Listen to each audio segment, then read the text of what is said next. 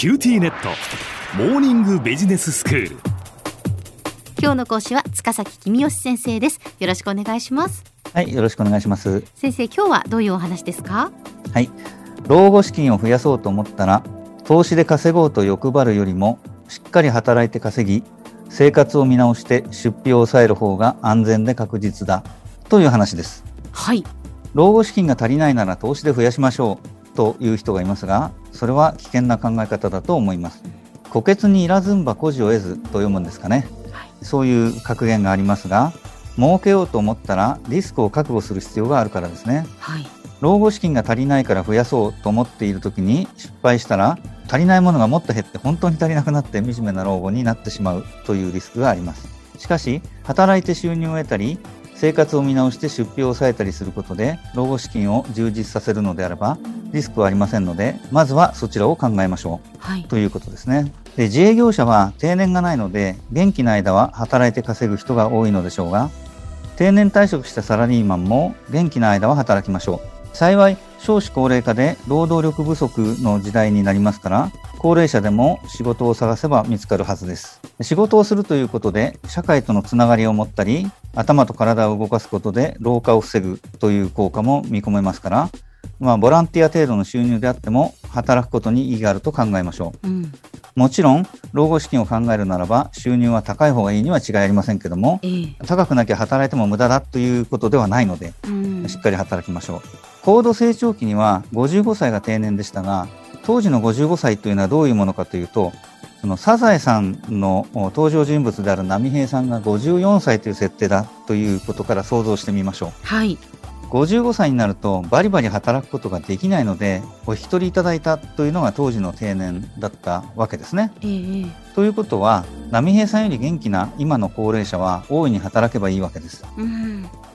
えー老後の話だけではありません。主婦も働きましょう。サラリーマンの専業主婦が働いて稼ぐと、まあ、年金保険料の支払い義務があ発生したりして、えーまあ、働く時間を短めに制限してるっていう人もいるんですが、そんなこと気にせずに大いに働いてですね、大いに稼いで、年金保険料払っても以前より手取りが多いっていうぐらい稼いじゃえばいいわけですから、うんもうこれはどんどん大いに働けばいいと思ってます。なるほど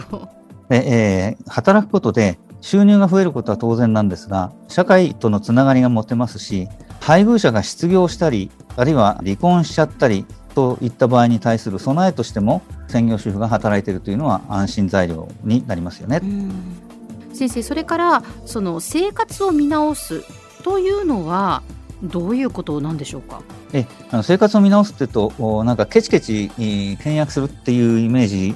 があを持つ人が多いと思いますが、ええ。そうではなくて、大きな出費を見直してみましょうということです。はいで今まで当然だと思っていたことが発想を転換すると不要だということに気づくかもしれないので、うん。一度ゼロベースで考えてみようということですね。はい。でまず保険は必要でしょうか。例えば自動車を運転するときに保険は絶対必要ですよね。ええ。万が一大事故を起こして相手に深刻な損害を与えてしまったら非常に困った事態に陥りますそうです。若い働き手が配偶者と血のみ子を養っている場合にも生命保険は絶対必要ですよね。うん働き手に万が一のことがあったら残された遺族が路頭に迷ってしまいますから。はい。このように万が一の時に非常に困った目に遭う可能性がある人がそういう可能性を避けるために入るというのが保険の本質です。うん。なので逆に言うとそういう人でなければ保険に入る必要はないかもしれないということですね。で日本人はなんとなく安心だからということでえ多くの保険に入っている人が多いのですが本当に必要な保険だけ選んで入るというのが正しい入り方なのかなと思うわけですね。うんで生命保険で言えば退職後のサラリーマンは生命保険に入る必要はないかもしれませんね。おじいさんが死んだらおばあさんは悲しむでしょうけども別におばあさん生活に困りません。おじいさんがもらった退職金をそっくりおばあさんがあ相続すればそれでいいわけですし、まあ、遺族年金なんてのももらえるかもしれませんからね。あとは、あ独身の新入社員も生命保険はいらなそうですね。一人前の社会人になったのだから保険ぐらい加入しないとなどと保険を進めてくれる人がいるかもしれませんけども保険に加入することと一人前の社会人になることの間には特に関係があるわけではないのでまあ、新入社員だからといって生命保険に入んなきゃいけないということはないのかなと思ってます。次に自動車です。自動車は必要でしょうか、うんまあ、田舎に住んでる人はね、自動車ないと困るでしょうけども、都会に住んでる人はあ自動車なくても公共交通機関を使えばいいわけですね。うん自動車を持っているといろんな費用がかかります。ガソリン代とかあ車検の費用だけじゃなくて定期的に買い替えることまで考えると相当高い費用がかかってるので車手放したら相当贅沢にタクシーに乗ってもそっちの方が安いぐらいですから一度ぜひ計算してみてください。で公共交通機関を使うと自然と駅まで歩きますから健康にもいいわけですよね。もしかするとそれで健康があ十分良くなってもうジムに通う必要がなくなったってそっちの費用が浮いたりすることもあるかもしれませんね。はい次ですね子供が大勢いた時は郊外の広い家に住んでいたとしても子供たちが独立しちゃって老夫婦2人の生活になったら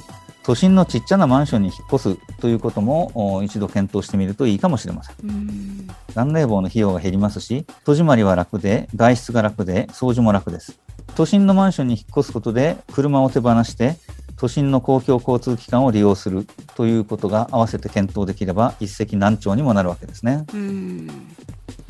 次はあ習い事ですね。子供に何種類もの習い事をさせてる親を見かけますが、あれ本当に子供のためになってるんでしょうかね。もしかすると、私はちゃんとお子育てをしているのだという自己満足のために親が子供に習い事をさせてるんじゃないかって。まあそう見えるうん親もたまにいますよね。まあ自分がそうでないかどうか念のためちょっと胸に手を当てて考えてみてください。はいあとは大きな出費でなくても自動引き落としになっているものとかカード払いになっているものは定期的に見直したらいいと思いますうね。ん最近通っていないジムの年会費、現役時代に読んでいたビジネス雑誌の年間購読料、何枚も持っているクレジットカードの年会費などなどですね。自動引き落としになったりカード払いになったりしてるとつい解約を怠っている間に翌年分が引き落とされてしまったということにもなりかねませんからね。うん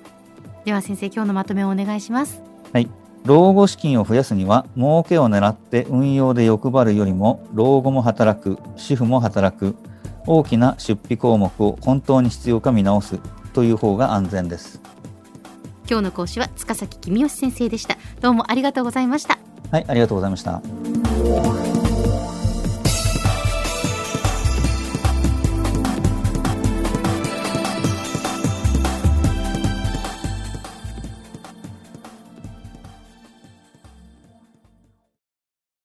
QTnet。チカって乗り換えたみたいよ。よくそんなに簡単に乗り換えられるわよね。